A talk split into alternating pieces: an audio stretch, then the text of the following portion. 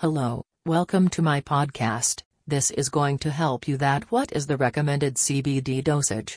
Let's start. Just to clear the air, there is no particular dose that fits all. Every product you buy might have a different dosage recommendation.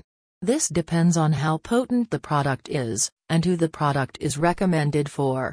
The label of a CBD tincture might state that a consumer can take anywhere between 1 and 3 droplets. In such a case, a beginner should always opt for the smallest dose specified. In this case, a single drop under the tongue. However, depending on your weight, metabolism, tolerance and age, a drop might not work for you. You can continue adding onto your dose to experience the expected results. On the other hand, taking more than the recommended dose can lead to some side effects like nausea, vomiting, dizziness etc. It's crucial to remember that it's not CBD isolates that lead to such a reaction but full-spectrum products that contain THC and other cannabinoids.